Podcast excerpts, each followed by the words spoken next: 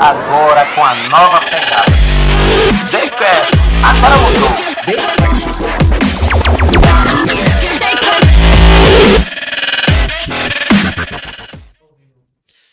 TheCast no ar e dessa vez ao vivo em plena quarta-feira, juntamente com vocês que nos acompanham desde sempre.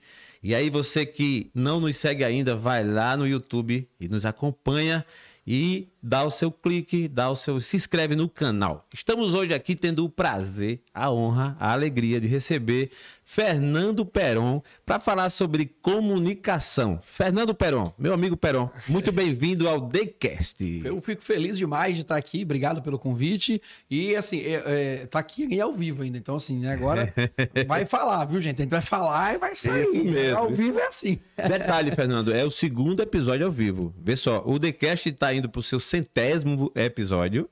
Esse, esse mês, inclusive, a gente grava o número 100. Muito bem. E esse é o segundo ao vivo. Então, até a gente aqui está se ambientando também. Eu gosto assim, que vai no susto. Vale o susto. Liga e vai. vai. É, eu estou muito à vontade de estar ao vivo nessa noite, porque eu estou ao lado do comunicador. Na verdade, assim, a gente tem recebido aqui muita gente boa, muita gente com conteúdo legal, muita gente com histórias interessantes. E dessa vez, não diferente, e mais para completar, uma pessoa que lida com a comunicação, que já está um pouco mais acostumada e tal inclusive ao vivo como palestrante. Fernando Peron, ele é comunicador e especialista em marketing, empresário, é um cara investidor no negócio aqui em Alagoas, muito conhecido. Daqui a pouco a gente vai estar falando sobre ele, sobre seus projetos. Mas, Fernando, é, com essas boas-vindas que a gente está dando, a gente já queria conhecer um pouco aí, voltando assim para um lado do nosso tema. E olha que eu quero conhecer um pouco da sua história também. É. Embora muita gente conheça, mas a gente tem alguém que não conhece ainda. Eu quero saber um pouco da tua história. Mas comunicação, Fernando, hoje, nesse mundo moderno que estamos, qual a diferença que faz no mundo empresarial, dos negócios, nos relacionamentos? Qual o seu conceito, a sua visão de comunicação? Bom, é, então o tema central é esse, né? Comunicação. E hoje, hoje, no mundo acelerado, no mundo corrido, independente do que seja, é, o principal ponto, e eu acho que eu, e esse talvez o principal dever hoje da comunicação é conseguir fazer a pessoa parar. Parar. O que, que a gente fala muito no marketing hoje, né? Porque assim, o marketing é comunicação pura, então o que, que a gente fala no marketing hoje? Como é que você faz para ter atenção? Como é que você faz para reter o teu cliente mais tempo no celular, mais tempo na... Hoje, quando você fala, por exemplo, de rede social, a pessoal, todo mundo quer, né, viralizar, todo mundo quer crescer de Isso. forma o quê? Orgânica. É. E aí, quando aí a gente vai lembrar que lá a meta que tá por trás disso, do Instagram, Facebook, o que, que ele quer? Quanto tempo você consegue fazer o cara ficar aqui, ó? Caramba. Parado, é. olhando. Então, assim, o, o maior desafio hoje da comunicação é, é, não é porque não que não tivesse antes, mas é que antes, quando você fazia uma propaganda na TV, você falava do teu produto, você focava realmente no produto, né? Olha que meu produto é bom, olha o que a gente faz. Ou um, exemplos como Coca-Cola, olha como eu trago feliz, como eu estou em momentos felizes. Isso. Cada uma tem a sua forma de falar. Hoje, se a pessoa começa a falar, ah, e aquilo não te interessa, você já faz assim. E acabou. É a rapidez pera, então, assim, muito grande, né? A maior, o maior desafio da comunicação hoje é você conseguir fazer a pessoa ficar ali se comunicando contigo. Então, quanto mais a comunicação for uma comunicação que consegue prender a atenção, e eu acho que o maior desafio, a gente está falando sobre o desafio da comunicação. A comunicação hoje é tão importante como era antigamente, e sinceramente eu ouso dizer que hoje ela está mais fácil. Não a questão da, da facilidade de como fazer chamar a atenção, mas a facilidade de conseguir se comunicar. Entendi. Isso, a, a, gente pode ver, por exemplo, nesse momento nós estamos aqui ao vivo, falando num podcast que se você pegar há três anos atrás, eu não vou muito, dois anos e meio atrás, Sim. não seria nem cogitado. Nem cogitado. Se eu encontrasse o Gerson na roda assim, bora fazer um podcast, bicho, falar. Se eu olhar, é isso, você é até doido, bicho. É. Não, porque já existiam. Sim, Mas era, além de ser muito nichado, era uma coisa que ninguém prestava atenção. Então, Entendi. assim, o podcast virou. A, não virou só áudio, o podcast virou vídeo. Podcast vídeo, vídeo. Então, assim, é, você vê como é, que, como é que as coisas mudam. Então, assim, se comunicar nunca foi tão fácil, porque você tem canais demais para isso. Agora, por ter canais demais, Aí- mais pessoas se comunicando, entra o maior desafio que neste momento é o quê? A atenção. Prender a atenção. Como você prende a atenção tua É muito, muito bem colocado a sua, a sua fala inicial e assim, se comparar, por exemplo, eu, Fernando, eu estou no, no digital há poucos dias, digamos assim, e é como você colocou há dois anos atrás ou há tempos atrás, jamais, né? Eu vim conhecer podcast um tempo atrás, eu era consumidor apenas do audiocast e daqui a pouco fui vendo e vi que era interessante e aí a gente se depara, né? Depois de uma mudança, uma virada de chave, estar aqui gravando um episódio de podcast que está atraindo a atenção de muita gente, né? Então, é aquilo que você falou. Para, nesse caso, a comunicação, para você reter essa atenção, também tem técnicas, né? Justo. E aí você é o cara que. Eu vou querer equilibrar aqui, Peron, é, entre esse conhecimento aí do digital, da comunicação e também um pouco da tua história. Então eu volto até a fita um pouco. Peron chegou em Maceió, a tua história de vida, é uma história bem interessante. Eu sei que você tem até uma palestra que eu fiquei curioso. Eu não assisti ainda, mas eu quero conhecer, eu quero assistir ao vivo. Aliás, já vi você se apresentando, a sua energia é muito boa, você realmente consegue atrair a atenção da, da, da, da plateia. Mas aquela, essa palestra que você falou é de lugar Do nada para lugar nenhum. do nada para lugar nenhum. Essa eu me interessei, viu? Então, do nada para lugar nenhum. Onde é esse lugar nenhum? Como foi o nada? Eu quero saber. Tu chegou em Maceió, chegou em Alagoas. Como é a tua história, cara? Bom, eu tô, eu tô em Alagoas, eu tô em Maceió especificamente há 18 anos. Esse ano, esse ano em setembro fazem exatamente 18 anos que eu tô aqui. E, e foi de uma loucura de sair de São Paulo com 100 reais. Na verdade, eu saí de São Paulo com. Eu sempre falo assim, eu cheguei em Maceió com 100 reais no bolso. Mas eu saí de São Paulo com 135 reais. Então, nesses dias, pegando carro na estrada, eu gastei 35 reais nas minhas alimentações até Eu vou aqui. desafiar um economista aí que a gente conhece, ou algum curioso, para fazer, Pra fazer o cálculo, É, né? eu quero saber quanto valia. Mas, mas sabe que 100 reais. é, é, é, justamente, mas assim, é, e, e outra coisa também, por mais que ah, os 35 reais que eu gastei na viagem, eu até gastei muito, porque quem viaja mochilando, como na época eu fazia, e eu tava vindo realmente para desbravar o Nordeste, geralmente refeição mesmo a gente, a gente, a gente come dia sim, dia não.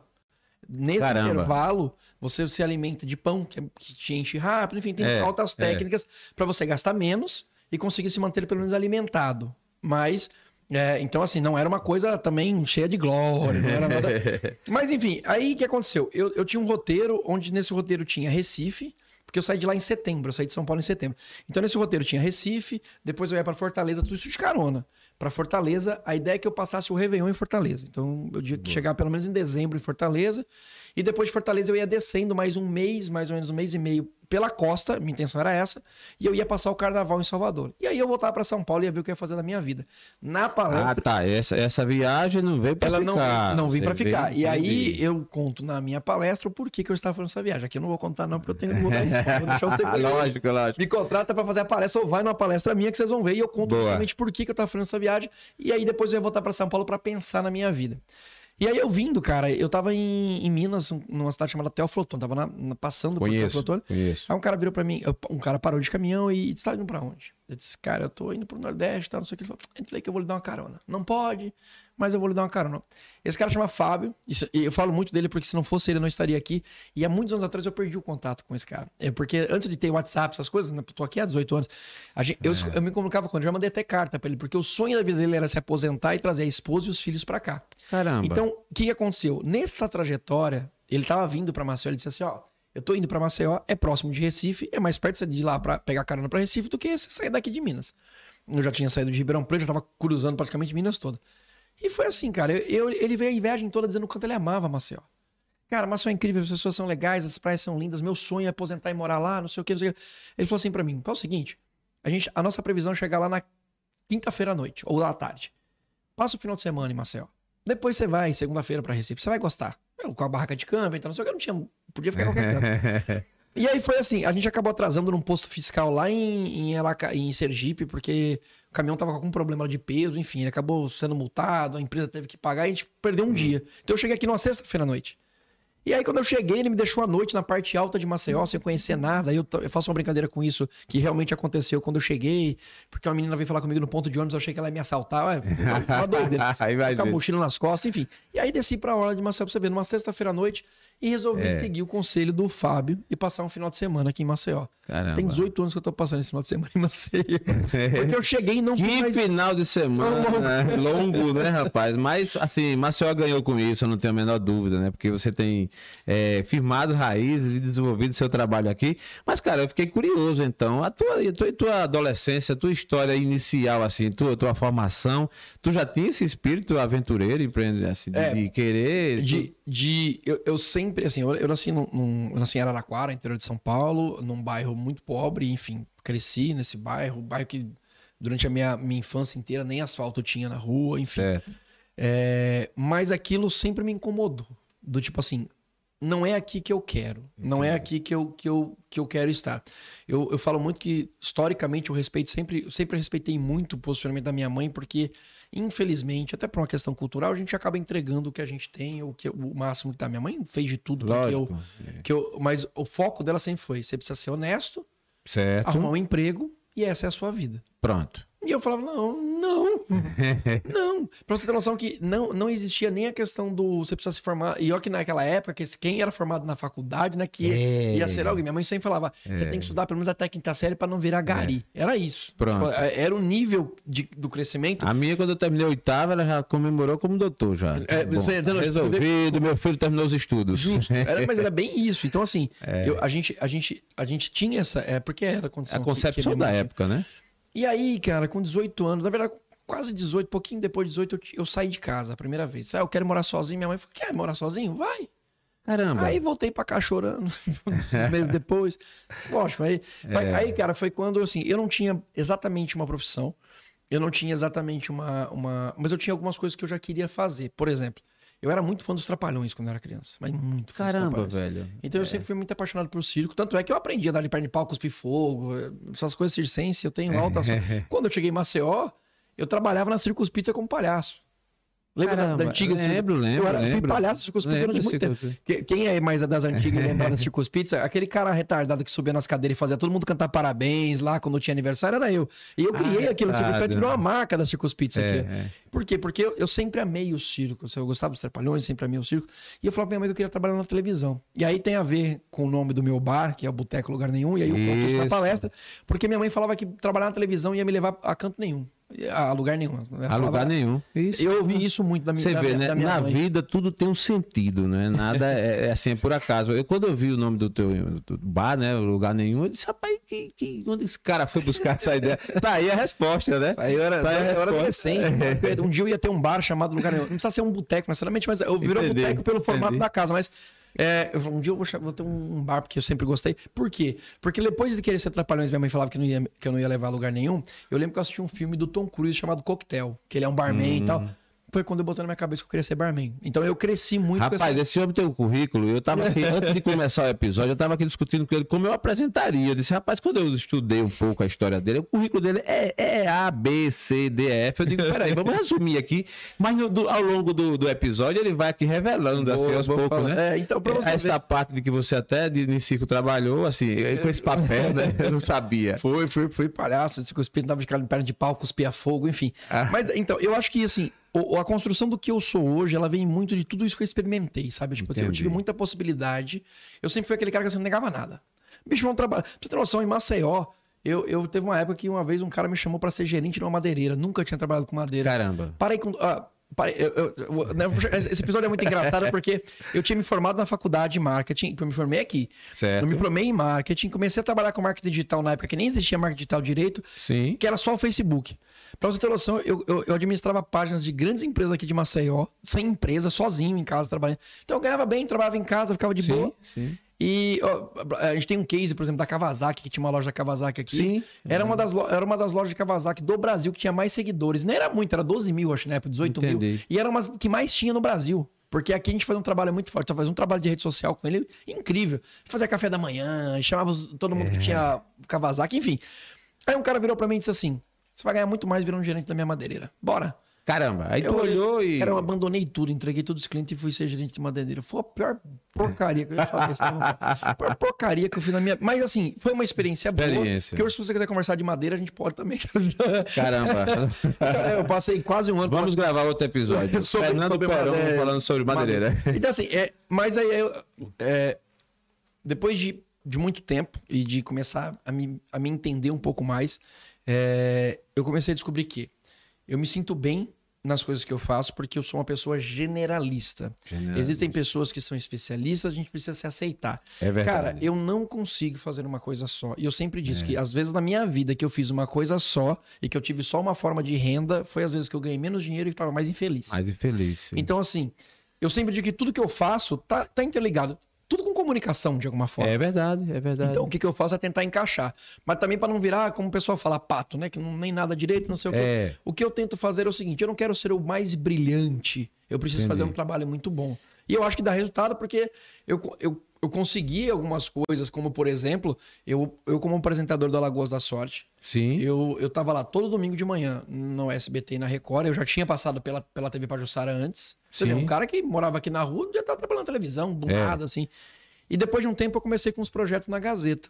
E aí um amigo meu que é jornalista virou e disse assim, bicho, tu acabou de fazer uma coisa que eu nunca tinha visto na minha vida em Alagoas. E eu que sou jornalista há muito tempo, disse o quê? Falou, você é a única, a única pessoa que eu conheço que tá nas três emissoras ao mesmo tempo. Não, isso é realmente diferenciado. É eu falei, porque você tá sábado é natural. na, na você- Globo, domingo de manhã você tá no SBT e na Record. Você lida com imagem e geralmente eles preservam muito a imagem, né, e tal. Então isso é uma E eu versatilidade nem muito tinha grande. me tocado nisso. Aí eu falei assim, cara, que, que, que diferente. Ô, ô Perão, isso foi acontecendo na tua vida ao longo do tempo, mas tu previa, tu chegava a imaginar, isso logo quando antes de você chegar em Maceió, ou foi acontecendo? Hoje não, eu sei que você tem uma consciência muito grande, inclusive, para onde está indo, em que momento está, dos seus projetos e tal, mas nesse início de carreira foi acontecendo, foi Quando eu, cheguei, acontecendo. quando eu cheguei em Maceió, cara, eu fiz tudo que você imaginar. Eu fui palhaço, eu fazia panfletagem sinal, trabalhei com, com marketing é, promocional. Aí, nossa senhora, fiz evento pra caralho. É, eu era contratado pelas empresas, então eu sempre fui muito espontâneo. Isso é uma Muito coisa que sempre foi, foi- era, a minha principal característica. Mas quando eu cheguei aqui, e aí, só pra quem vê a minha palestra aqui vai entender, eu tava muito desiludido da minha vida, num geral. Entendi. Com família, enfim. É É, porque, eh, só uma palhinha, o cara que vê a gente, eu no seu caso especialmente, extrovertido, comunicador, chega ali e tal, pensa que a vida toda é só aquilo. Mas de fato, como todo ser humano, você tem os perrengues também, né? Claro. Os altos e baixos e tal. A gente que às vezes, no caso seu, que até animador foi, né? Assim, de estar. por trás daquilo ali tudo, tem também a sua vida e foi essas Claro. fases que você passou. Eu, eu aqui, mas assim, não acho que minha vida sempre foi maravilhosa, não. Assim, as coisas aconteceram. Eu acho que o principal disso tudo foi, acredito que a minha capacidade de enxergar oportunidades Certo. do, do que estava em volta. Eu já perdi muita também, mas no geral, para mim era, é, para você ter noção, eu trabalhando, olha só como é que as coisas acontecem na vida. Eu estava trabalhando na Circus Pizza como como palhaço brincando lá e tal. E, e eu fazia malabares na época também, fazia malabarismo e tal. E um dia eu tava fazendo malabarismo, a moça perguntou para mim se eu ensinava aquilo, porque o filho dela tinha vontade de, sabe, de fazer. Aí você, opa, E eu falei, ó, não, não sei ensinar, eu sei fazer, brincar tal. E aí na mesa que ela tava, a gente começou a conversar, virou uma moça e disse assim, porque eu falei que eu não era uma malabarista profissional. Ela disse, mas você faz tão bem? Eu disse, não, mas é porque eu treino, eu brinco. Sim. E ela disse, mas você faz o que da vida?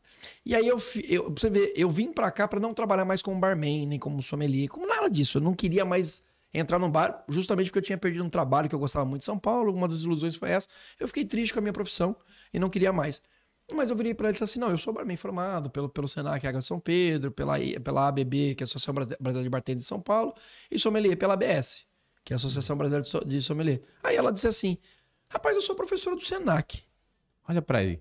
É, lá tem Tem dois, interesse? tem, não, ela falou, tem uns dois anos que não tem aula de bar. Você acha que de bar você conseguiria dar aula? Eu, disse, eu acho que sim.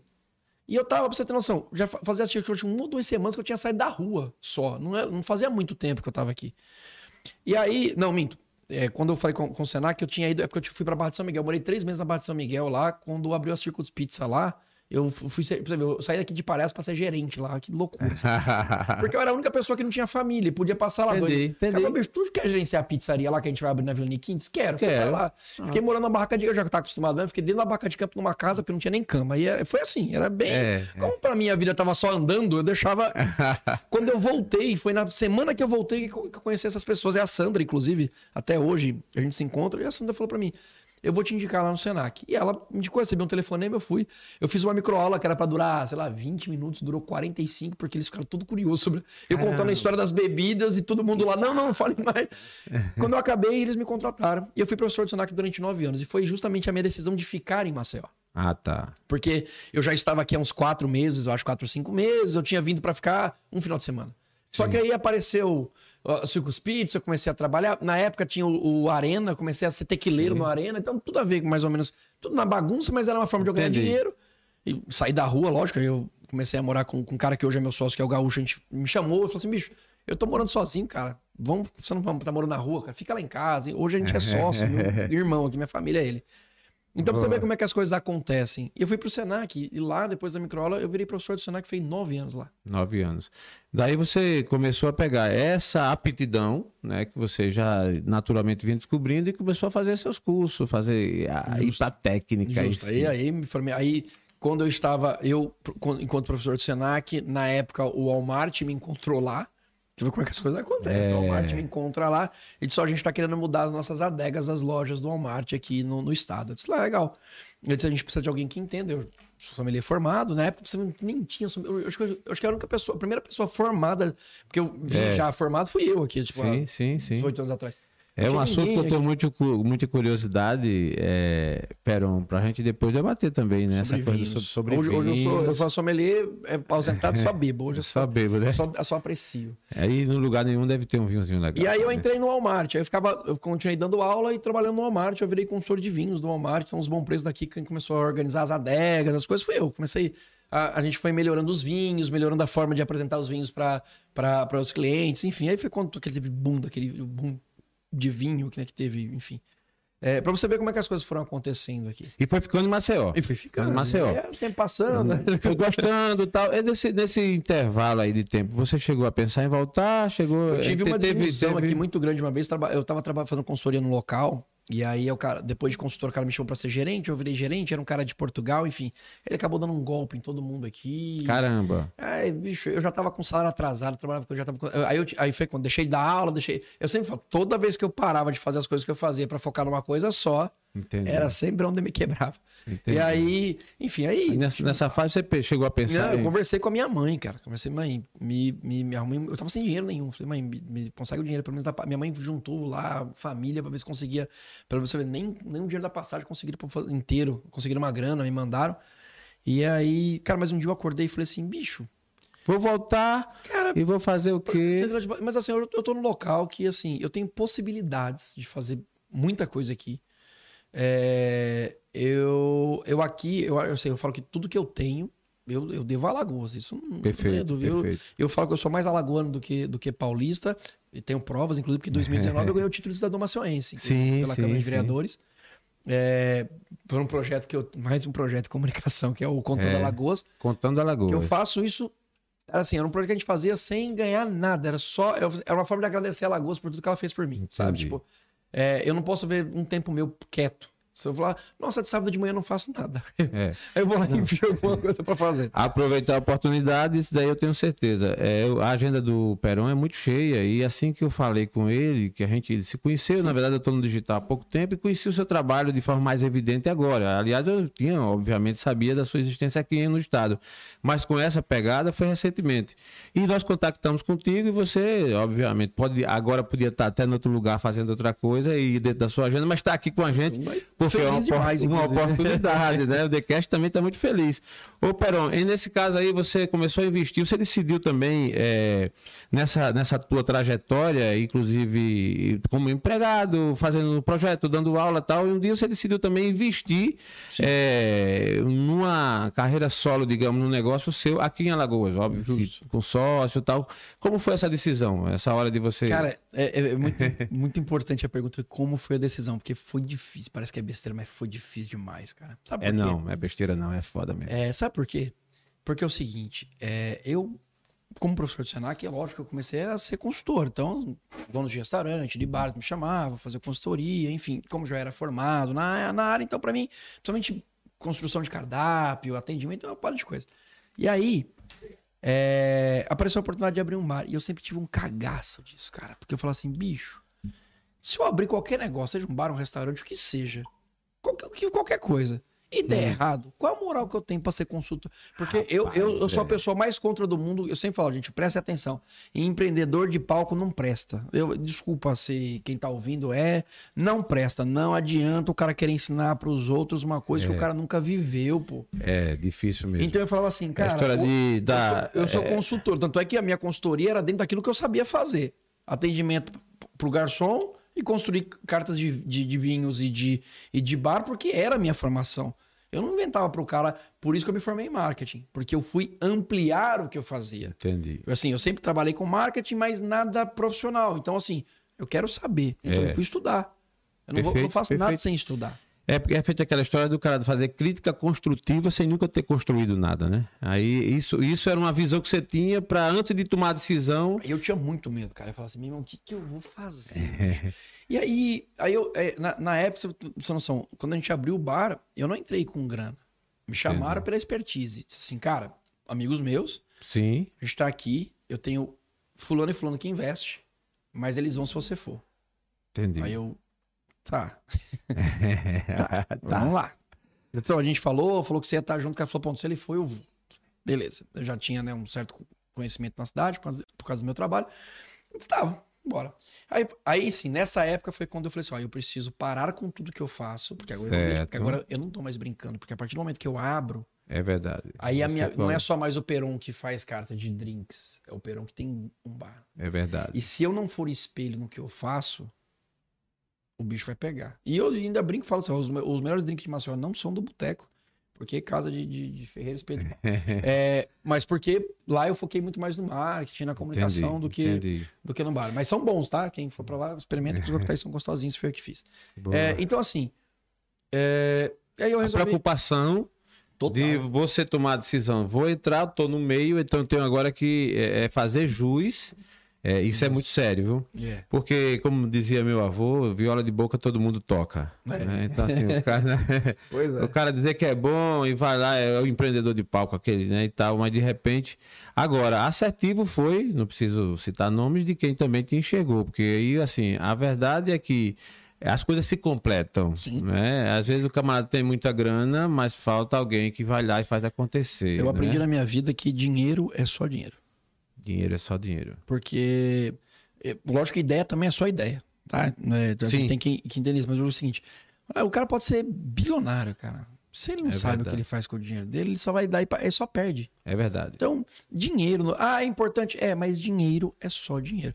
Quando o cara consegue ter dinheiro e também ser o cara que consegue movimentar isso, isso tá sendo lindo, vai lá. É. Mas a gente tem que entender que às vezes é, isso é muito importante para as pessoas, porque existem, existem as pessoas assim, quanto mais conhecimento a pessoa tem, mais incompetente ela se acha. Incrível isso. É, essa é, frase isso aí. é complicado, essa é cara. forte.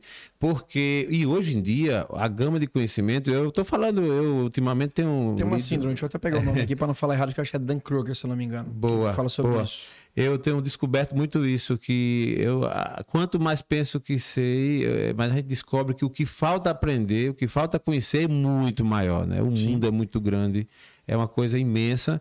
E quem tem a síndrome de que sabe de tudo, esse geralmente. E geralmente é o seguinte, é feito Dunning-Kruger, chama, que são dois caras que fizeram esse estudo, que é justamente isso. Quanto mais conhecimento, ou seja, quanto mais você lê, quanto mais você estuda, quanto mais você sabe, você vai se sentindo cada vez mais incompetente, porque você se questiona. Porque quanto mais você tem conhecimento, você sabe que na verdade o que você não sabe é nada. Você tem que continuar estudando.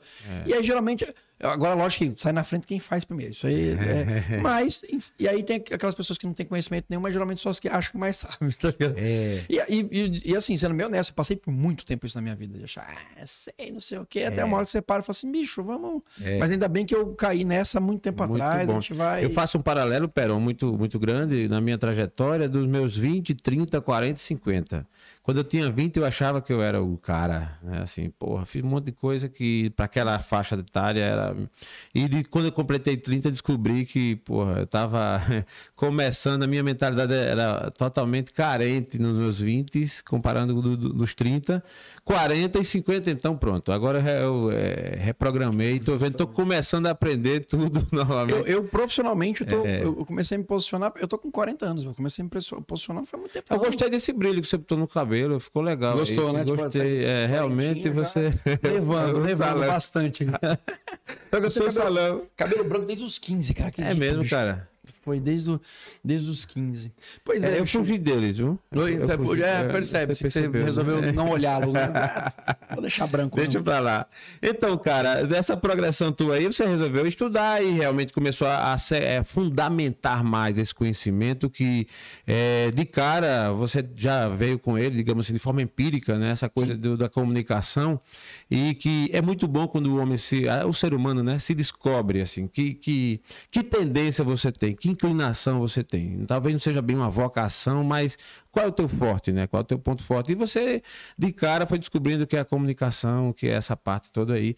Aí a decisão, decidir investir no negócio. Você botou o pé aí na. Fui lá e falei, bom, agora eu vou parar tudo e vou realmente focar. Então a gente abriu, focou bastante é, criou estratégias, umas deram certo. Mas nesse período erradas. tu estava fazendo trabalhos para outros também, né? Sempre, tava. Né? Aí, quando o Baros fez dois anos, eu, estava na minha última consultoria e eu falei, eu não faço, até, como é até hoje, eu não faço mais consultoria de bar para ninguém, nem para restaurante.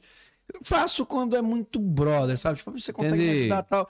Mas no geral eu não faço Entendi. mais não, consultoria. Não tá, não tá no seu portfólio porque, esse serviço. E até porque nessa época eu já, já era formado em marketing e eu comecei a estudar mais a área. E eu falei, bom, Boa. hoje, por exemplo, hoje eu, hoje eu para negócios, hoje é só mentorias de marketing, growth, é, o foco é esse, tá? Isso. Então, assim, daqui a pouco eu queria uma, uma palhinha sua sobre isso, exatamente para nossa audiência ter uma noção mas, do seu trabalho. Para lá, criar, como eu fazia, treinamento de garçom e tal, não que é, mas eu acho que é só é uma questão de minha evolução profissional. Lógico, sabe? lógico, faz parte, faz parte. É, isso eu não faço, mas assim como outras coisas, como eu falei, eu gosto de fazer bastante coisa, é, desde que na minha cabeça, tentando organizar, uma coisa não atropele a outra. Entendi. O que eu sempre falo é: se eu tenho um momento que eu posso é, monetizar, eu monetizo. Sim.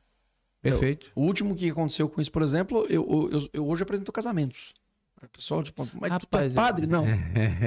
Foi uma coisa que aconteceu muito sem querer. Porque eu tava fazendo uma formatura, apresentando uma formatura. E aí, uma pessoa que trabalha com casamento viu e disse assim: Cara, tu já fez um casamento? Eu disse, não. Falei de uma vez, de um amigo meu, enfim. A gente tá precisando de alguém como você para fazer um casamento, de um, um casal que tá vindo de São Paulo, tá? Foi lá em Milagres. É, e eles querem uma pegada disso, eles não são religiosos, então eles não querem alguém que fale sobre o amor de Deus, eles querem Entendi. alguém que conte a história deles. E como eu fui humorista de stand-up, falei, bom, escrever texto eu é. ainda sei. eu e aí, lá... gente, você que está nos assistindo, sabendo também, o, o Peron foi humorista de stand-up. Fundador também. do primeiro grupo de stand-up é. como daqui. Eu, Ed Gama, o Marlon é. Rossi. E aí a Ed né, explodiu o Brasil Caramba, inteiro. É. Mas foi nessa época do bar, por exemplo. Foi a decisão que eu tive que tomar. Um ano o Ed foi pro, pro Faustão, ganhou. Quem chega lá e disse assim: Cara, ano que vem pode ser a sua, a sua oportunidade. E a gente até conversou, me indicaram pro, pro, pra MTV, para aquele prêmio Multishow de humor. Me certo. ligaram da MTV, da. MTV não, pô, é da. Esqueci agora da. É da Globo também, mas enfim, é Entendi. do Multishow. Multishow. Me ligaram do Multishow para poder. Queriam que eu fizesse a inscrição e, e, indicasse outras pessoas que eu conhecesse daqui.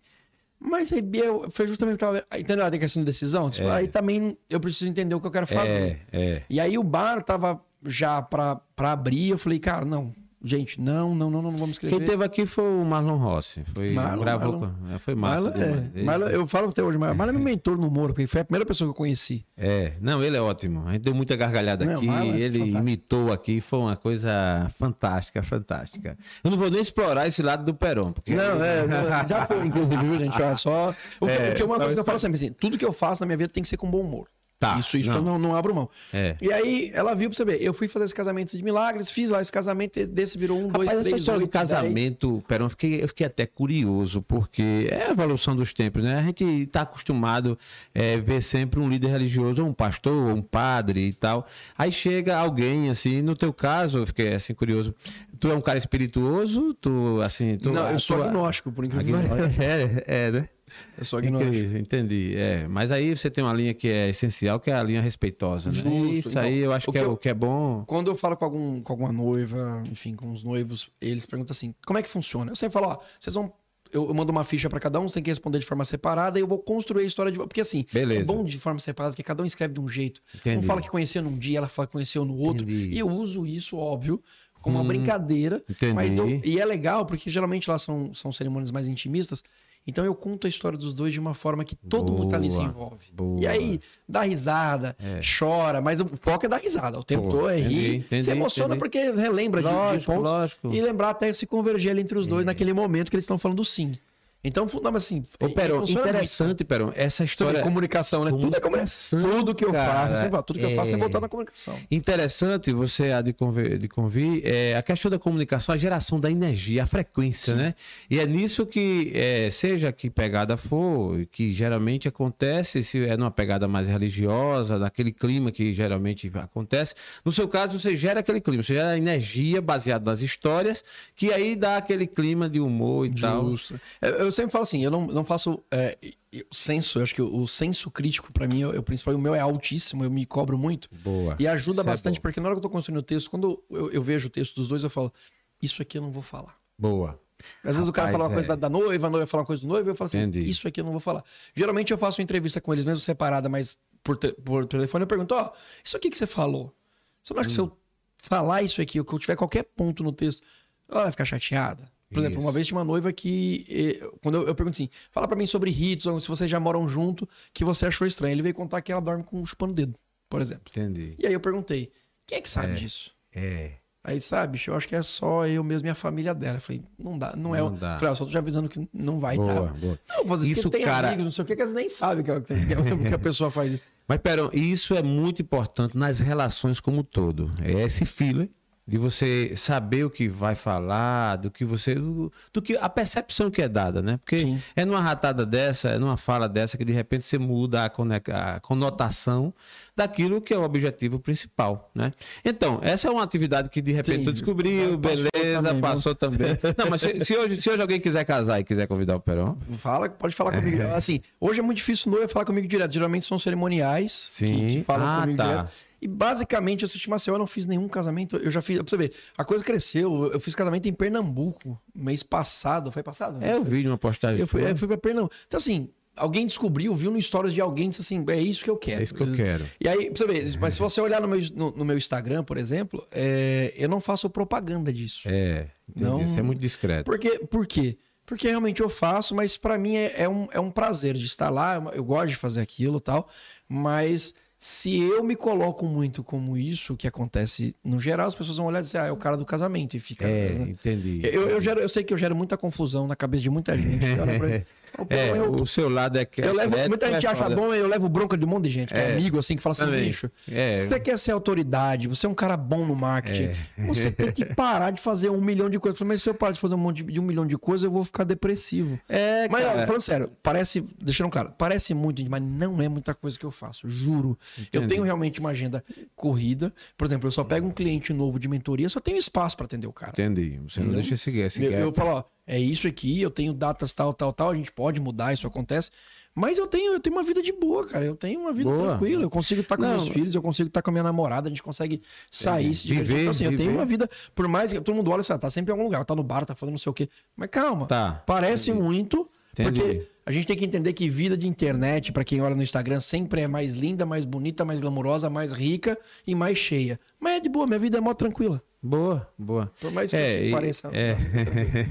Não, e a energia fala isso, né? Porque é como você falou, a gente conhece alguém pela internet e pelas redes, a gente tem uma impressão, mas a gente que hoje, nessa, nessa pegada nossa aqui do TheCast, eu tô conhecendo muita gente pessoalmente. Sim. Que antes eu só via na rede social e tal. E é interessante como você consegue distinguir e perceber.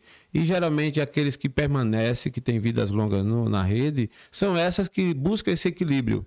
Porque você só aparentar aquilo que você está ali postando não vale tanto a pena, porque uma hora, como diz a história, né? A casa cai. Para mim, para mim, o Peron é um grande comunicador e essa questão do marketing é uma coisa que destaca. E eu queria, inclusive, agora falar um pouquinho sobre isso, sobre o teu trabalho nessa linha aí, o marketing que é um que exerce um papel muito grande nos negócios, nas empresas e tudo mais. Mas o marketing é uma coisa muito abrangente. Se a gente fosse estreitar, Peron, aqui, e aí você fala muito do growth. Né? O que é que é isso para a gente? O que é, o- qual a metodologia principal, o núcleo, a essência do teu trabalho hoje nessa área? É, o que acontece muito é que assim, as pessoas. é, é, é, toda vez que aparece um termo, mas a gente acha que é novo, acha que é um termo que chegou. É, e a vai moda, e vai, vai destruir o que já tinha Falar e em, tal. Isso, falar em growth marketing é só para deixar claro que não, primeiro não é um termo, pode ser novidade para muita gente aqui, tá? Mas não é um termo novo. Infelizmente é um termo em inglês porque toda a essência do que vem é, É. growth hacking, neurociência, dados, é, é, a criatividade, enfim, acaba vindo. É, porque é vem, vem dos Estados Unidos, Não, tem que fazer. tem. Então, às vezes, quando eu falo para as pessoas, as pessoas assim, "Ah, mas não é meio complicado, entendeu? Eu falo, não, não é complicado, porque inclusive é uma forma mais simples. A Entendi. diferença é que você faz isso de uma forma um pouco mais abrangente. Entendi. Então vamos lá. É, num geral, o growth marketing ele olha para as empresas, as corporações, de uma forma um pouco mais holística, de uma forma mais abrangente, entendendo que tudo que se faz na sua empresa é marketing. Então, por exemplo, eu vou, eu vou dar muito exemplo do bar para ficar um pouco mais claro. Lógico, e é Eu- muito bem. Se você vai lá no boteco, você vai entender que desde o banheiro que você vai, ou você tá na mesa em qualquer lugar, o boteco tá se comunicando com você. Então, é, a minha rede social, que é uma rede social legal, bacana, tem muito boa, muito bom, boa. É, é- é- Mas não prende atenção. Esse, Ju- esse estudo seu aí de reter atenção, você fez, você investiu bem no seu negócio. Então, assim, mas isso é atração. Então, eu vou te convencer através da minha rede social você ir pro bar. Mas quando você tá lá dentro, como é que você faz para que aquilo ali, ou seja, eu, eu, eu tenho uma frase que eu falo: tudo é marketing. Tudo que você faz, tudo 100% É é, marketing. impressionante. Eu dou um exemplo, eu dei ontem, estava dando uma palestra lá em, em Piranhas, eu dei ontem esse exemplo e eu dou para todo mundo, é simples. No meu bar, por exemplo, todos os meus garçons, eles passam por um treinamento para tirar fotografia com o celular. Por Boa. quê? Uma coisa só. muito simples. Quem nunca foi para um restaurante, o cara viaja, o cara viaja para, o cara viaja para sei lá, o cara viaja para para Europa. Hum, Aí pede para um garçom tirar uma foto que ele quer estar na Europa. sim? Aí o garçom vai lá e tira uma foto de qualquer jeito, você vai postar? não, vai. Não vai. Aí, ou seja, Você vê, cara, o perde, a, detalhe, né? perde a- Faz- a, casa, que não, não foi divulgada, você não pega, você Sim, não é a foto que você sim, queria. sim. E aí eu virei e disse assim, cara, quando um cliente vem no meu bar, eu quero que ele poste que ele está no meu bar. Eu quero que ele mostre a alegria que ele tá dos amigos. Eu quero que ele, que ele mostre que ele tá realmente no momento de diversão, de alegria. Então eu preciso que. Geralmente você pede pra quem? Garçom, tá passando. Tira pra mim. Sim, sim. Aí, meu garçom tem que saber tirar, pra não tirar foto estourada, mão enquadrada, embaçada. Então é o mínimo, não- eles não, eles não vão aprender a editar e fazer. Não, eu trouxe um cara que trabalha com fotografia desse bicho. Ensina esses bichos a mexer com o celular Android e iOS. iOS. Nossa, já muda totalmente. pô. Totalmente. É, é onde entra o detalhamento do marketing. Então, ou né? seja, você vai... o meu garçom é meu marketing. Porque se ele faz um trabalho legal pro cliente que ele possa colocar ali, fora treinamento de atendimento, tal, não sei o quê, porque isso, é, isso pra mim, gente, você tem que entender que uma vez eu fui dar um treinamento lá em Rondônia, foi muito engraçado. É, foi Rondônia, Porto Velho. Eu fui Por- Porto Velho, Rondônia, não, enfim, desculpa, gente, minha geografia não é tão boa, mas foi, pra- foi em Porto Velho que eu fui dar um treinamento pelo Sebrae, inclusive. E eu lembro que eu tava com acho que uns 12 empresários. E eu perguntei pra todos os empresários qual era o seu diferencial do negócio. Todos eles vão de bar ou restaurante. Todo mundo respondeu: atendimento, o atendimento, o atendimento, o atendimento. O último cara falou assim: eu mando uma balinha de café na conta. Aí eu falei: esse cara é o único de vocês todos que é diferente. Porque vocês estão achando que atendimento é diferencial. Atendimento é básico. É. Atendimento é diferencial de, de onde que atendimento é. Agora, infelizmente, né, num comércio geral do varejo do brasileiro, que a gente sabe que, né, às vezes é muito maltratado, qualquer lugar que tem um atendimento um pouquinho melhor já destaca. Rapaz, é, aí, aí, Perão. E não tô dizendo que lá fato- perfeito, não, porque a gente faz treinamento, mas a gente tem dia que garçom também não tá muito bem, não. E É. acontece. Mas a gente tá lá pra Acontece, ouvir Pra ouvir, É, se retratar mas, e mas a organizar. falta de treinamento é muito grande ainda, viu? Sim, eu não, acho não, assim, enquanto eu sem, sem comentários, sem comentários.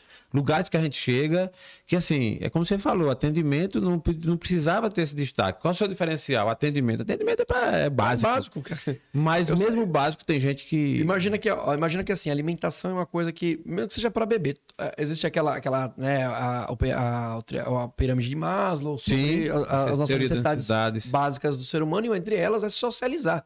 Então, quando eu- imagina, eu posso comer na minha casa, eu posso beber na minha casa, posso chamar lá uns dois, três amigos e beber na minha casa, mas eu me propus a pegar um Uber ou meu carro, a, a, entendeu? Tipo, a pedir pra alguém me levar, ou seja, eu tive que tomar banho, trocar, não sei o quê. Se eu sair de casa, não foi Sim. pra ter uma experiência pior do que eu teria na minha casa. Com certeza. Então, a gente tem que pensar. Eu, eu falo muito. Tanto é que se, se você conversar com o garçom meu, pergunta se eu treino eles pra vender. Eu treino eles pra se comunicar. Boa. Lá pra gente, quando a gente faz reunião e vai falar sobre falhas e, e o que acertos, o que eu mais pego é, se- é falar assim, gente, você sabe quantas mesas estão atendendo? Você sabe que um cara pediu ali um negócio, tem 40 minutos e não saiu da cozinha ainda. Eu sei que a culpa não é sua. Mas o cliente não quer saber que a culpa Não não, quer é sua. saber. Ele pediu pra você. A Porque se for, satisfação. se for pra ele pedir na cozinha, ele levanta e vai lá falar com a cozinha. Ele diz, É. você pode fazer. aquilo." Não vai. É. Ele vai te cobrar. Se você sabe que o cara olhou, tá aperreado, vai antes também. Gente, eu sei que tá atrasadinho, mas eu vou pedir lá pra ver se. Se você faz isso, pode esperar mais 40 minutos e o cliente não reclama. É verdade. Porque você se antecipou. É. Então, o meu principal O ser humano é tem essa carência de atenção. Sim, se você se der atenção, pô. se comunica, ele foco, acalma. comunicação. Então, assim, aí voltando para a questão do, do, do, do marketing, então, assim, a gente precisa entender que tudo que a gente tem no negócio da gente é marketing, pô. Então, tudo que eu faço é, é uma forma de como o meu cliente pode levar a minha marca além. Certo. Entendeu? Então, assim, o que, que eu falo? Eu consigo me comunicar com o meu cliente quando ele tá fora do meu bar? Consigo. Como? Ah, eu tenho assim, assim, assim, tem rede social, tem outras formas. Eu posso mandar um meme, posso mandar uma mensagem. Eu preciso estudar todas as possibilidades que eu tenho, achar qual é a mais viável para o negócio e continuar. Porque o marketing bem feito é fazer quando alguém lembra da tua marca quando você não está presente. Esse é, é o, é o grande ponto. Acho que é, é, é quando você. É, o o Mar- Martin Linderstrom, que é um cara dentro do neuromarketing, um cara fantástico, ele tem uma frase que é, é- Essa é a frase que todo mundo deveria conhecer quando você é empresário, que é coisas e produtos são fabricados em fábricas. Marcas são fabricadas na mente. É isso. Boa. É verdade. É simples. Marcas são fabricadas na mente. É. Porque produto é feito em fábrica. É. Marca é feito na mente. Então, a- eu falo muito assim. é, eu- eu- a primeira pergunta que eu faço quando as pessoas vão dar treinamento, eu falo assim, ó, ou uma mentoria, eu falo, olha pro teu negócio agora e olha em volta, quantas vezes você vê a tua marca dentro do teu negócio? Aí a É. galera faz isso, faz isso. Ah, é isso. Ó, meu, o Google tá falando comigo. aqui. Ela me ouviu. Não que eles eles estão gravando também o podcast aqui, o Google tá. A maioria das pessoas olha e fala assim: é, eu acho que não tem. É. As pessoas acham que ter a marca dela na sacolinha que a pessoa leva embora é o suficiente. É o suficiente. Não é, cara, não tem mais isso, cara. A gente precisa, a gente precisa fa- fazer e dar condições. Pra ver, É. todo departamento da empresa é, é, é o teu departamento de marketing. Eu lembro que desde a faculdade já se falava sobre estudos onde o RH e o marketing precisavam trabalhar juntos para É. contratar pessoas. Isso. Não, não, so- não como. Se você separa e deixa. Por isso que o, o, o, o, o Growth Hacking, por exemplo, que é um profissional de, de, de growth, é, é Senelis, que é o cara que, que criou esse termo, precisa ver que viagem. Em 2010, ele queria uma pessoa para trabalhar na empresa dele, lá no Vale do Silício, e ele não achava porque ele não conseguia determinar qual era a função. E aí ele criou esse nome. É um Growth Hacker. Eu, eu quero o cara que hackeia a minha empresa para crescer. Sim. E ele contratou um cara que era muito bom e o cara andava em todos os setores da empresa. Ele não tinha salinha de marketing. Ele andava em tudo na empresa. E aí ele conseguia, aí ele começou a perceber que venda poderia estar com RH fazendo não sei o quê Sim. e ia dar um diferencial e deu, a empresa do cara explodiu. Então para você, aí é de onde vem e nessa época logo depois começa o growth marketing, porque, ó, como é que a gente faz para testar rápido, voltar, fazer mais coisas para que a marca seja cada vez mais sólida, porém de uma forma mais de cauda longa, sem só focar na atração. Sim. Quando você faz uma, uma propaganda, você quer vender um curso ou que seja na internet, é, o que a gente chama de funil de venda. Você tá ali, primeiro chama a curiosidade e você vai afunilando para no final fazer o quê? Uma venda. E depois da venda? E depois da venda? É aquela história de muitos que se preocupam somente com a publicidade. Sim. Não tem um terreno ainda preparado e quer publicar. Ou seja, quer divulgar uma coisa que, de repente, quando vai atrás do endereço, cadê o endereço? Né? Ou seja, cadê a base? Justo. E o, e o growth vem justamente para que, numa base, lembrando que uma coisa não está anulando a outra, Sim, são formas de entendi. pensar. E aí você vem com criatividade, com muita tecnologia, você vem com, com dados que, bicho, é, é- hoje dado é rei, cara. Se você não tem como ter dados dos seus clientes, você não tá fazendo nada. Você tem que ter dado do seu Nada. cliente. É, então, assim, é, O Growth Marketing, ele, ele- foca nessa questão da métrica justo, também. são da métrica. muito. Muito, São- né? Porque você só faz ações baseadas em métricas. Você não Métrica. consegue fazer ação O sem... que sem- você não consegue medir, você não consegue gerenciar. Justo. Essa, essa é a regra do jogo. E uma coisa que eu, que eu, que eu, eu- conversando com um amigo meu, ele falou uma frase que eu tomei para pedir a liberdade para ele para tomar para mim, porque eu achei maravilhosa e eu uso isso hoje quando eu converso com as pessoas de marketing. É o seguinte: tudo é marketing, menos o marketing. Marketing é sobre gestão. Entendi. Tudo que você faz é marketing, menos o marketing, porque marketing é sobre gestão. É sobre como você tem tudo ali na sua mão e como é que você gerencia aquilo para que a tua marca seja cada vez mais conhecida. Agora, se eu consigo fazer isso de forma rápida e consolidada, porque assim, eu posso fazer uma marca estourar amanhã e morrer em uma semana. Agora, como é que eu faço isso para ela ficar? É, a manutenção, né? A manutenção está o jogo. Eu- Essa frase, me desculpa, Fernando, é, Peron, é, de que tudo é marketing, eu concordo plenamente. E aí eu vejo até umas situações que aí alguém diz assim, não, mas eu não gosto de aparecer. Eu não gosto de aparecer, eu gosto do discreto tal. Beleza, isso é um, é um procedimento, é uma forma, mas também é marketing. Sim. Por quê? Porque você quer, você quer ser vendido. A escassez da pessoa. Você- Você cria até a É, escassez da pessoa. O cara isso. parece. Hum, É. Ele quer ser pouco visto. É, pronto. Aí todo mundo fica naquela. Quem é? É bom, você é? uma coisa? É, quantas pessoas que tem aí, pelo menos a, a nossa idade, o próximo da nossa idade, não passou quanto tempo sem querer, querendo saber quem que era o tal do Lombardi? Pronto, olha aí. E era, e era um marketing absurdo pro programa. Absurdo. Aquilo era marketing pro programa do Silvio Santos, porque todo mundo ficava. Você sabe que eu imaginei que eu não É. tinha internet pra você pesquisar. É, é. Então, assim, o Lombardi, você imitava o cara, mas não sabia quem ele era. Grande exemplo que você deu aí, viu? Não, tipo É. assim, e era um marketing absurdo, que assim, cara, aquele programa. É. é o, é o segredo do programa Silvio Santos, é, o É. Lombardi que É aparece pra falar pra mim essa. É. Pra você ver. É ele, Lombardi. né? Você, pra você ver como é que é. É marketing. É, Tudo, absolutamente tudo, é marketing. tudo é marketing. Menos o marketing. Menos o marketing. Marketing é sobre gestão. É sobre gestão. que aí é onde precisa ter técnica para quem tem negócio para desenvolver. E aí você vê, às vezes, negócios que tem uma fachada até bonita, Peron, mas ele não desenvolve, fica raquítico. É, a, a- a aparência é boa, o negócio é até bonito, mas ele não desenvolve por conta dessa gestão desse marketing. Não é É isso? porque tem muita gente que acredita que negócio é só abrir a porta, deixar lá aqui. Ah, o meu produto é bom. As pessoas vão falar. Tá bom, espera aí. Só tem o teu, né? Vai- Só tem o teu. Só tem o teu, né? Ninguém vai, vai ficar esperando aí que vai encher, vai fazer fila. Isso acontece? Acontece. E- é- é- esse é, o- é sabe qual é o lance principal, hoje, dentro do digital principalmente? É que as pessoas se baseiam pelo, pela exceção, não pela regra. É, Quantos, quantos carecas tem, por exemplo, em Alagoas? é E verdade. eu não tô falando sobre o estilo dele, que só tem ele. Mas Sim. quantos empresários como o Sim. Careca explodiram porque viraram fenômeno na internet? Aí todo mundo só mira nele. Ah, mas é, É. porque o cara. Sim, meu amigo. Mas o Careca é exceção. Brilhante o que ele faz. Lógico, Mas lógico. ele é exceção, Sim. cara. A regra é aqui, ó. Todo dia você trabalhar, Com brother. certeza. Fazer tráfego pago, fazer o marketing bem feito. pra to- Boa. pra- Ó, eu, sabe quantas vezes eu apareci na rede social do, do Boteco em oito anos? Uma vez. A gente foi fazer, na pandemia, a gente criou um, um- um drive-thru de fila de espera. Porque quando o governo disse que não podia mais ter fila, tava dizendo assim, ah, só pode abrir, mas não pode ter fila de espera. Tá bom. O meu bar fica na esquina, eu peguei, pintei lá o chão e a gente criou um drive-thru de fila de espera. O cara esperava dentro do carro e podia ser atendido dentro do carro. Hum. Então eu conseguia fazer a fila com sete carros. sem o cara ficar. não- Ele não tava lá na fila, não podia Entendi. ficar de pé esperando. Mas no carro dele ele Sim, pode. sim, sim. O que a gente fazia era não, beber, não vendia bebida alcoólica para o motorista. Mas Beleza. comida, e era massa. Então, Massa. quando a gente criou isso, eu gravei um vídeo para explicar o que era e a gente publicou.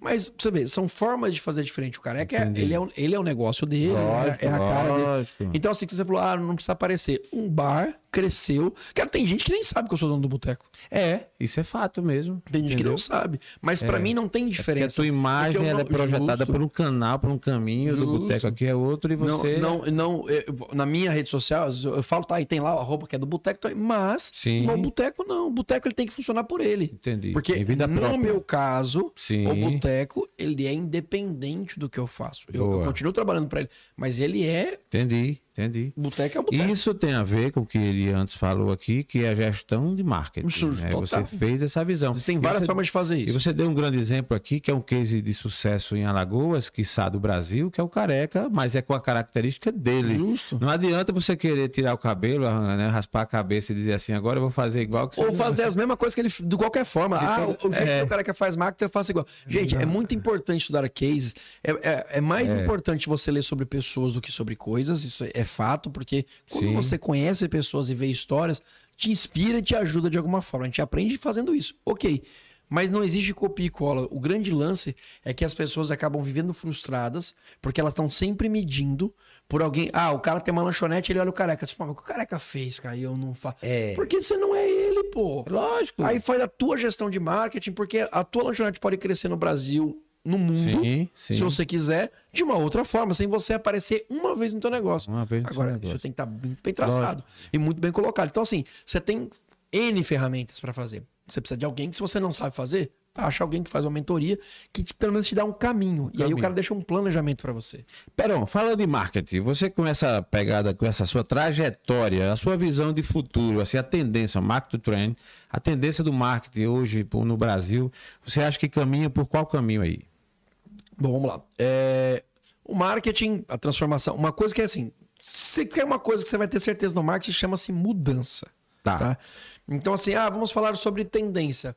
Eu vou, eu vou, posso falar aqui um monte de coisa. Que semana que vem aparece uma rede social nova e acabou Entendi. tudo. Acabou tudo. Quando você imaginou que para fazer mídia, por exemplo, de um negócio, tem que ficar botando gente para dançar, por exemplo. E eu, deixando claro, não sou muito a favor da titerização desse negócio da- das empresas. Entendi, entendi. É, mas eu sei que eu preciso estar lá dentro. Eu sei que a minha empresa precisa estar lá dentro. de Mas tu dança no TikTok Não, também? eu não. Nada pergunta. contra. Eu acho que assim, o que eu Mas, respeito. cara, mas tu dava certo, pô. Nada, fazer uma eu, eu respeito a mudança de geração. Eu, Aquela quando eu bate, Nada. como é e tal, e Meu- dança meu de tempo- ladinho, não dá tempo não. É, meu tempo é do Tchan. Eita, pô. meu tempo É, é no tu for dançar o tchan agora, aí o negócio de- de- É, vamos lá. É, a gente, para estudar sobre tendência, sendo ela do marketing, principalmente sobre mudança, a gente tem que olhar para a geração que está, vai- que está começando a dominar mercado. E a geração que está começando a dominar mercado é a geração hiper digitalizada, que é a geração que vem agora, que é a Sim. geração Z. Z. que a gente já que já estão que aí já estão aí com seus 20, 20 e poucos anos, saindo de faculdade, começando a, a- a ser cada vez. Então assim, você quer saber qual é a tendência do marketing? Vê o que essa galera tá fazendo. Eu Entendi. fiz para você ver como é que como é que funciona. Ah, eu, eu contratei através do Sebrae é, uma empresa daqui, inclusive que é a Mescla, inclusive faz um trabalho incrível. Sábio. É isso. Já trouxe Sabe. sábio aqui? Trouxe, sabe Maravilhoso. aqui. Excelente. É, um grande profissional. Por que, que eu trouxe lá? Para falar sobre tendência na minha área. Eu não fui fazer tendência de marketing, eu fui fazer tendência de alimentação fora do lar e tendência para franquia. Porque hoje o Entendi. boteco é formatado como franquia já. Entendi, já. Então, assim, é, já, já tá formado. A gente trouxe uma empresa, formatou. E aí, agora que a gente tá começando a organizar para vender, porque é a parte mais difícil. É uma estratégia bem complicada. Entendi. Só que quando a gente começou a formatar, veio pandemia. A gente já vinha com isso já de mentalidade, mas ainda não tinha feito. Pandemia embaçou tudo, deixou a gente. É. voltou. Deu uma, Enfim. uma retroagida. Então, assim, você tem que saber como é. Eu quero saber como o mercado está se comportando para eu entender o marketing que eu vou fazer. Então, para você ver, nessa tendência eu vi que é o seguinte: é, alimentação fora do lar, cada vez mais pessoas, que é a geração Z agora, que, é que vai ser a grande geração consumidora, ela é preocupada de onde vem o produto, é, principalmente com a questão um pouco mais saudável, não sei o quê. E eu falei, aí, eu- aí quando eu recebi, eu lembro que eu sentei de pau e falei, mas sabe, o meu bar, eu, eu fiz isso em 2019 com eles. Eu falei, ó, o meu bar tem sete anos. É, de seis para sete, tá? Só que eu, eu já tenho, eu já tenho o cardápio vegano no boteco desde quando eu abri. Eu tenho, eu tenho a parte saudável sem glúten, por exemplo, desde quando eu abri. Eu fui o primeiro bar a botar isso. É. Eu tinha a, a possibilidade. Praticamente não vendia. Não vende, mas eu tenho que ter lá. Entendi. Eu, tanto é que o único produto que é feito fora do bar é o sem glúten. Eu sem Tem que glúten. trazer de fora, porque ele tem que vir embalado, mas a gente coloca fora que tem traço, porque. E eu tenho pra você ter noção. Como é, o que a gente tem que comprar tem que ser alguma coisa que só pode esquentar, então eu tenho lá um micro-ondas e um forno só pra sem glúten. Eu tenho isso só pra, é exclusivo. Entendi. Então, assim, a minha preocupação sempre foi essa. Ele falou, bom, você já estava olhando a tendência. Eu falei, não, eu tô olhando o que eu vejo que está acontecendo, a quantidade de loja natural. É. Eu, eu tenho que olhar o meu entorno. Então, assim, vai vir muito guru para falar pra você o futuro do. Bom, gente, o marketing, o futuro do marketing que está vivendo, que já foi falado, é assim, cada vez mais conexão e proximidade com o cliente. Certo? É, a forma de fazer marketing vai mudar agora. É, o Instagram é rede social de vídeo, o TikTok já, já começou sendo de vídeo e o Instagram só tá acompanhando. Então, assim, eu começo a entender que postar fotos só do que eu faço, ou dos meus bastidores, não vai adiantar. Stories continua sendo importante, a gente tá falando agora sobre marketing dentro, dentro do Sim, digital. sim, sim. Mas eu tenho que entender que para minha empresa crescer, eu preciso começar a aprender agora não mais tirar foto, tenho que aprender a editar vídeo, tenho que aprender. É, isso. Não tem o que fazer. É, e, e uma coisa que acontece muito é que assim, a tendência que a gente olha, que aí para mim é a visão que pode estar errada em algumas pessoas, é justamente isso. É olhar para que o que, que eu tenho que fazer no marketing do futuro. Não, cara, você tem que olhar o que, que o mercado está fazendo. E aí você cria o marketing do futuro. Porque você vai criar o marketing específico para sua empresa.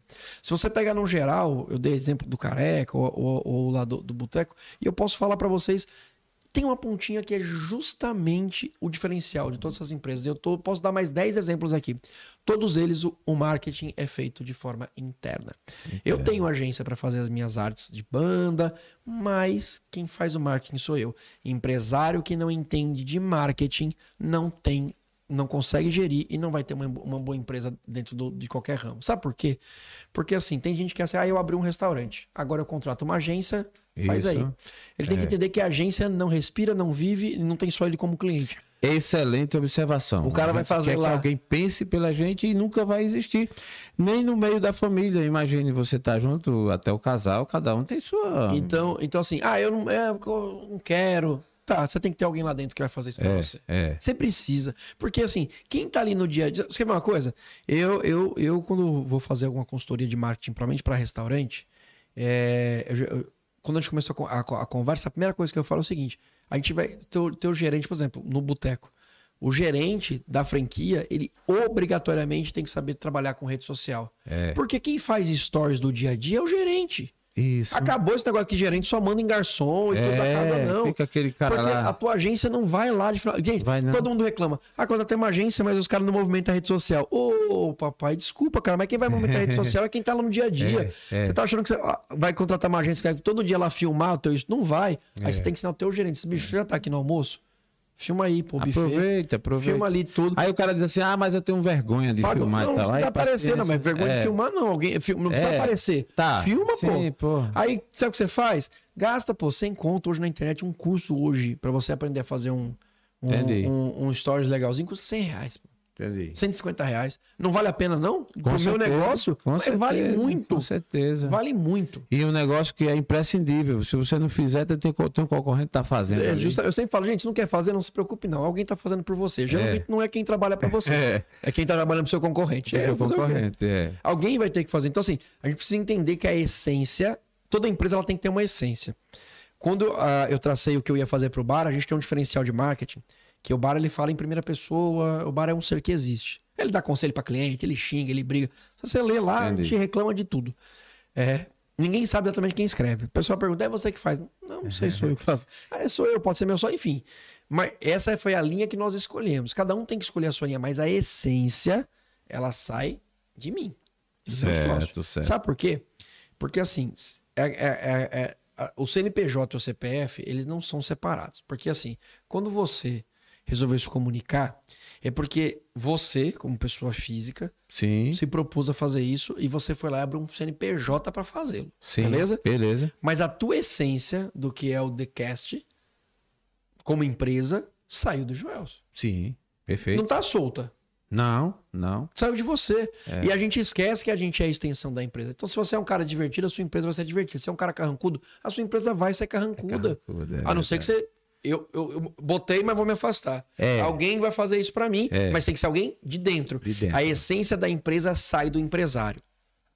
Grande Todas elas. observação. Se você, quem já viu aquele filme Forma de Poder que conta a história do McDonald's, se você olhar, a- aquela, aquela ideia de quando eles começam assim, a gente- a gente agora compra terreno, e o nosso negócio é imobiliário, eu compro terreno para alugar, a forma que ele fez, porque era dele. É verdade. É verdade. Não adianta separar. E aí, quando a gente fala de pequenos negócios, que a maioria das pessoas são os pequenos empreendedores, a gente tem que entender que a essência é sua. Então, a tua essência está ali dentro.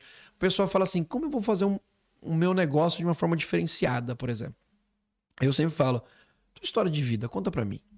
Porque é daí que vai ser o diferencial. Porque Boa. você não viveu a mesma coisa que ele viveu, você não viveu a mesma coisa que ela viveu. A gente vive coisas diferentes. E, vou te dar um exemplo. A gente tem uma brincadeira no bar chamada Campeonato Mundial de Pega Bolacha. Pega a bolachinha, de botar chopp. Aí você tem que botar na beirada. Você bate nela de costas, tem que pegar ela no ar. Só que você faz isso com uma, depois com duas, até com cinco. Eu brincava disso quando eu era criança. Ninguém aqui conhecia. Botei no bar, criei. Sabe o que eu faço? Eu entrego. É um kitzinho com cinco. Hum. Meus clientes estão brincando com isso nos meus concorrentes. Massa. Ele vai brincar onde ele quiser. Não que tô Lógico, mandando. lógico. Mas, E ele leva com isso a memória. mas pra você ver, sabe quanto. A gente já fez campeonato lá no bar com. A Ambev chegou junto, a gente deu um freezer de, de premiação para quem em primeiro lugar. Não custava nada pro cara se inscrever. Aí Entendi. todo mundo achava aquilo incrível. Cara, aí eu falei assim: entendeu? Veio da minha infância. Eu não fui estudar o que, que os bar no mundo estão fazendo. Com certeza. Pra poder. É. Veio da minha infância, da minha história. Então, assim, olha pra você, pô. Você quer fazer um marketing diferente da tua empresa? Olha o que, que. Por isso que eu falo, vivência é importante. Por isso que eu, eu falo assim, tudo que eu vivi de fazer muita coisa, lógico. Sim, sim, sim. Vai fazer coisa diferente também. Ah, mas eu tenho uma empresa de bijuteria, vai aprender a fazer tricô. É. Vai fazer um, um curso de corte e costura. Não tem nada a ver com a tua. Mas eu duvido que de lá você não consiga trazer uma coisa diferenciada. É verdade. E aí é onde. O que diferencia do negócio público? Assim, eu vou começar a fazer caneca. Entendi, vou fazer caneca. Aí eu posso lá aprender que hoje tem caneca, se você botar água quente, ela muda de cor. Tá. Eu, eu posso colocar a tecnologia que for. Mas na essência, a caneca vai ser igual, porque é colocar o nome, tem que ter Sim, aquela máquina sim, que trava. Mas aí um dia eu descobri, sei lá, eu tive uma coisa na minha infância, na minha vida que eu vivi, vi que era totalmente diferenciado, que as canecas não têm.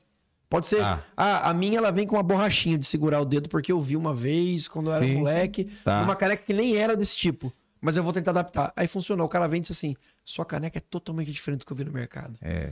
E tá ali a sua impressão. Você entendeu? E aí a Não. gente não consegue separar isso. O DNA da tua empresa.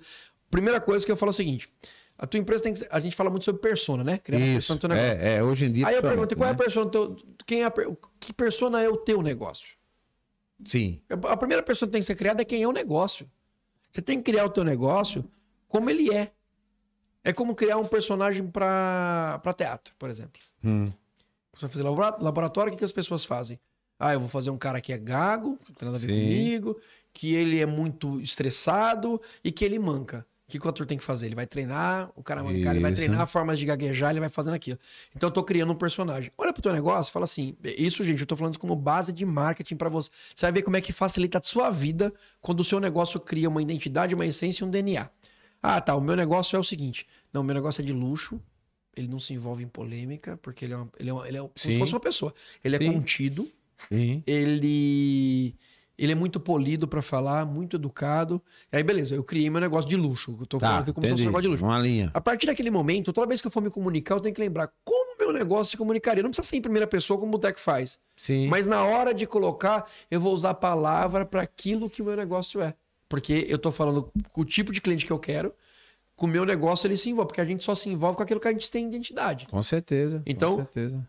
Eu tenho as pessoas e o público-alvo do meu bar e ele se comunica para essa galera. Então o bar é igual. É.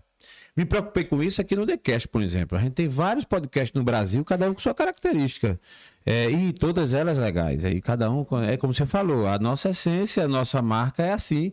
Eu, inclusive, aprecio muito um papo nesse nível, gosto de uma brincadeira também, uma diversão e tal, mas que tenha esse tipo de conteúdo. E nada contra, ou pelo menos, é, mas representa a identidade da Mas sabe que acontece? pessoa, né? E o grande lance que as pessoas precisam entender é que é o seguinte: todos os negócios do mundo, igual, quantos podcasts deve ter hoje no Brasil? Uns 200 Ah. mil.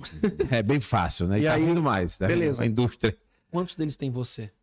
Isso. Não. Já é único. Você Único. entendeu? Com certeza. Ah, mas tá fazendo igual fulano, É. o mesmo estilo de estudo. É, Tá. alguém chega pra mim e Quantos diz. deles tem você? Só o meu. Acabou. Acabou. Já, já, já, já é diferente de qualquer. Isso é muito bom e nos dá uma segurança, porque há, há- há quem chega pra gente e diz assim: ah, mas vai abrir, mas fulano, você sabe que fulano tá abrindo. Ótimo, que venha outros. Que bom. Que bom.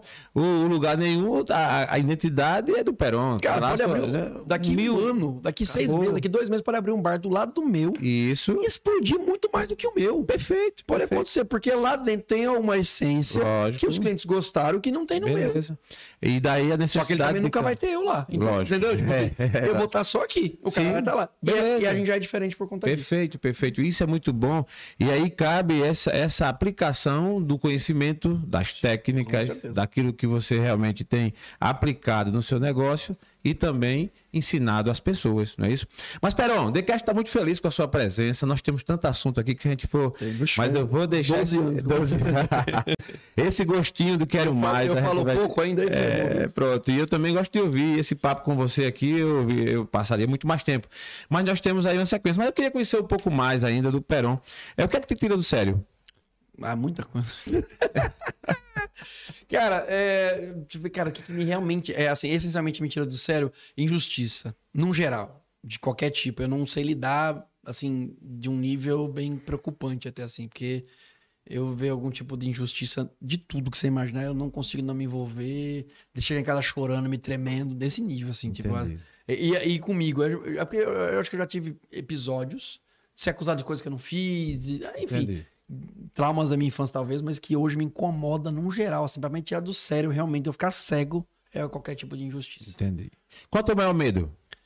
Cara, não. Eu, eu, eu acho que hoje o meu maior medo é não. É, é faltar para meus filhos, eu acho que num geral, e quando eu falo faltar, é, Entendi. é como pai, como amigo, como aporte financeiro que seja, ou como ausência física mesmo, sabe? Tipo assim. É, eu sempre fui muito desbravador, né? E quando eu virei pai, o Joaquim veio primeiro, depois veio o Lia, foi acho que a primeira vez na minha vida que eu refleti sobre a morte, por exemplo. Eu nunca tive medo de morrer. Porque pra mim sempre foi muito, eu sou muito, eu sou muito, eu não sou muito de emoção, né? Eu sou muito é, é muito de razão. Então assim, cara, pra mim morte sempre foi muito assim, cara, morrer é a única coisa que eu tenho de certeza na minha vida. E quando eu, a gente, tem até a música que fala, né? Não sei o que acontece, a gente já nasce e começa a morrer. É a primeira coisa que a gente É, faz na vida, é. é. nasceu já começou a morrer. Então assim, é, eu tenho muito medo de faltar pra eles, sabe? Tipo, de, de, de não estar ali, principalmente quando eles precisarem. Imagina. Peron, todos nós, nessa trajetória da vida, temos um momento assim difícil, delicado, que a gente possa passar. A gente aqui no TheCast chama de momento sombra. É aquela fase, aquele dia que de repente marcou pela dificuldade que as emoções afloraram tal. Na tua trajetória, podia revelar pra gente qual foi o teu momento sombra nessa, nessa, nesse teus... Como, como, como, O dia difícil? como já adulto, né? Como assim, Isso, é. Eu tive quando eu era adolescente, que foi quando minha avó faleceu, porque é uma pessoa que era muito próxima, então Tá. eu acho que não conta. Mas eu acho que depois de adulto, acho que foi eu já tava em Maceió, cara. Eu acho que foi quando eu, eu me vi sem nada aqui, tipo, devendo oito meses de aluguel. Caramba. E querendo voltar pra São Paulo sem saber o que fazer. Literalmente não, não tinha nem o que comer mesmo em casa. Eu tava com um gaúcho, a gente olhava um pra casa e disse, bicho, ferrou. E agora? Eu disse, não sei. E até ele queria voltar pro sul, sabendo nem o que ia fazer da vida. Sabe? A gente falou assim, que bicho, como é que a gente deixou chegar a esse ponto? É. E aí, eu acho que esse, esse foi o. Um momento, momento- sombra. Embora, eh, foi o, de sombra, eu acho que é a maior virada de chave. Porque depois eu falei assim, bicho, quer saber? Não. Pronto, gente- vamos embora. eu já fiz muita coisa aqui em Maceió e não vou deixar. Isso, isso aconteceu tem. Eu devia estar com uns quatro anos aqui, mais ou menos, no máximo. Então, Entendi. assim, tem 14 É, faz um tempinho bom. Também na nossa vida temos um momento luz, né? Aquele momento em que a gente, assim, é óbvio que a gente tá, tá- tá muito jovem, tem muita coisa que é, nos espera, mas da tua trajetória, qual o momento que tu acha, assim, que foi o dia, caramba, que dia bom, esse dia foi 10, foi Cara, sensacional, que fase, que momento, São, momento luz. são acho que, indiscutivelmente, o nascimento dos meus filhos. E foram momentos incríveis na minha vida, assim. É, quem me acompanha, embora eu falo bastante hoje de marca, as coisas aqui, mas o prazer de estar com meus filhos, de brincar com eles, de estar de, de, de estar ali junto, é uma coisa que eu não consigo nem, nem descrever. Eu acho que o momento realmente da minha vida que, de verdade, de verdade, sentido real na minha vida, eu senti quando os meus filhos nasceram. Assim, tipo, o Joaquim veio primeiro, eu forte. lembro quando eu, quando eu olhei e disse assim, bicho, eu tava com ele no colo, eu olhei assim, assim, cara, ele depende de mim pra tudo, pô. É, Pra é tudo. forte isso, é muito forte. E aí eu, caramba, e agora? E aí, e aí é isso. Aí eu Ô, Peron, dá, dá um ânimo pra gente trabalhar mais, Total, tal, cara. tal, é. É, ju- é- é sobre é, a, a, a proporção. Um momento pra você ver que tem a ver com meus filhos também. Eu lembro que isso é uma, uma coisa que marcou muito a minha vida. Quando o Joaquim fez seis anos, nós fomos pra Disney. Então, você vê a história de um cara que nasceu pobre. Sim, E- tu é doido, eu já vi quem- esse filme. Quem, cara- quem, quem é da minha idade sabe que a gente acompanhava tudo pela televisão. Hum, É. gente, Não, a, foi, eu- é, a, a nossa geração, inclusive, tem uma, uma parte boa que a gente foi crescendo com o marketing É. digital, né? É. A gente foi aprendendo depois de É. adulto. E aí, cara, eu lembro que o dia que eu fui buscar o, o, o visto americano do Joaquim, eu fui pra Recife. Quando eu peguei o visto, eu fiz até uma postagem no dia. Eu sentei no meu carro e comecei a chorar. Caramba. Que eu falei, bicho, ele não É tem real. noção. Porque não, não é nem a questão de ser real dele mas eu digo assim, ele nunca, nunca vai ter noção de que quando eu tinha seis anos de idade, o que eu ouvia da minha mãe é assim, meu sonho é um dia ter dinheiro pra te levar pra Disney. E eu tá ali com Entendi. meus 38 anos e olhar e dizer assim, eu tô fazendo isso pro meu filho sem nunca ter prometido pra ele. Boa. Eu nunca virei, assim, de novinho. E aquilo mexeu muito comigo. Eu fiz um texto falando sobre isso. Ele nunca vai ter noção do privilégio, lógico, Sim. mas.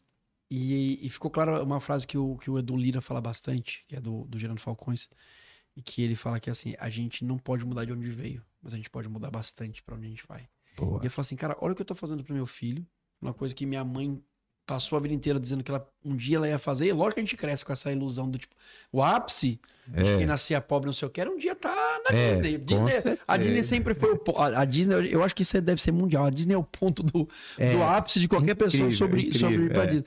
Você manda a mensagem de que tá realmente, né? Numa, numa lição de felicidade, né? E aí, cara, eu lembro que quando eu peguei aquilo, eu falei assim, cara, meu filho não tem noção, cara, que ele tem seis anos de idade, ele já andou de avião várias vezes. Eu fui andar de avião adulto, cara, é adulto já, tipo, adulto velho.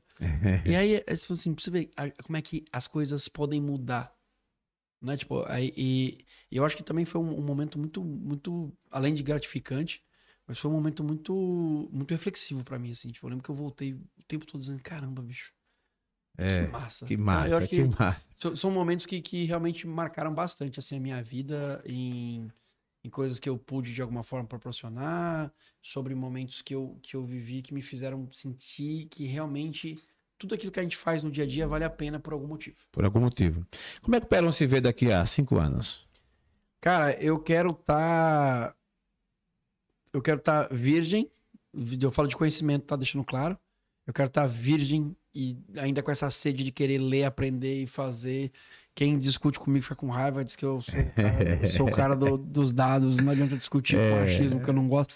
Mas assim, eu, eu, eu, eu quero não perder mais isso, sabe? Tipo Assim, eu, eu, como você falou, sabe? 20, 30. co- Eu lembro que até meus 20, meus 20 e pouco, eu era o cara que, ah, se achava, falava, eu. Enfim, Entendi, já teve entendi. um momento, todo mundo teve um momento é, ruim é vida. história parecida, né? E aí, cara, quando você começa a ver, a descobrir que o único poder que você pode ter de diferenciação do mundo é o teu conhecimento, é, é É absurdo. bizarro, é bizarro. As pessoas às vezes não têm noção do que do o poder que tem o conhecimento, o poder que tem você proporcionar para as pessoas. É, eu acho que o que eu quero principalmente tá justamente daqui cinco anos é isso. É não perder a essência de estudar e poder estar passando cada vez mais aquilo que eu aprendi. Boa. E que eu, vou, eu gosto assim, ah, eu quero aprender e passar, aprender. E se eu É. puder fazer isso para cada vez mais pessoas, se eu puder fazer isso para cada vez mais comunidades, o que seja, eu vou estar com certeza bastante realizado. Muito bom. O TheCast está muito contente aqui com a presença de Fernando Peron, um bate-papo legal sobre comunicação e, aliás, um pouco da vida dele. Cara, a tua história conecta demais. Eu queria deixar para você a palavra facultada para você fazer seus agradecimentos, mandar uma mensagem de repente para sua. para os seus seguidores, enfim, fique à vontade, por favor. Muito bem. Bom, gente, é, falar em seguidores, quem quiser me seguir nas redes sociais, aí, Sim. arroba Fernando Peron, aí tem. Vocês podem me seguir. É, eu, o que eu queria falar no final, assim, para que todo mundo é assim, gente, as coisas realmente dão certo. As coisas, tudo, independente do que você esteja fazendo, eu não tô falando só de negócio, a gente precisa simplesmente ter um objetivo, a gente precisa ter um plano e seguir aquilo. E confia, cara, porque é, eu já tive muitos momentos ruins de, de, de querer desistir. Você tá ouvindo nesse momento, às vezes pode ser. É, é legal falar pra quem tá nesse momento dizendo assim, pô, tô pensando em desistir do meu negócio, da minha vida, do que eu tô fazendo. Bicho, reflita. Sempre vai ter alguém que tá te esperando, sempre vai ter alguém. Pode ter 10 que não gostam de você, você só precisa focar naquela única pessoa que gosta. Boa, É, boa. o teu negócio não precisa atender um bilhão de clientes, ele só precisa atender aqueles 100 que são fiéis. O teu negócio não precisa ser o mais conhecido do mundo, ele precisa ser conhecido no teu bairro e que as pessoas que você atende sejam, elas sejam felizes. Então, assim, tenham planos, tenham objetivos e queiram sempre, sempre conhecer cada vez mais. Eu acho que, para mim, o recado final é esse. E se vocês quiserem falar sobre marketing, sigam. Se quiserem saber o que é ma- mais sobre growth marketing também, quiser Isso. mentoria, fala comigo que a gente se organiza. Muito bom. O TheCast está muito contente com a presença de Fernando Perão, bate-papo muito legal. Cara, eu estou muito contente, feliz. A sua, a sua fala realmente conecta. Eu imaginava que fosse assim já, pelo que eu tudo pu- pude perceber antes da sua história. E espero ter você aqui outras vezes, tá certo? Só chamar. Sucesso nessa sua jornada Valeu. sempre. Valeu. TheCast no ar, mais uma vez, terminando aqui e agradecendo a todos vocês que nos acompanham e nos seguem. Forte abraço e até a próxima.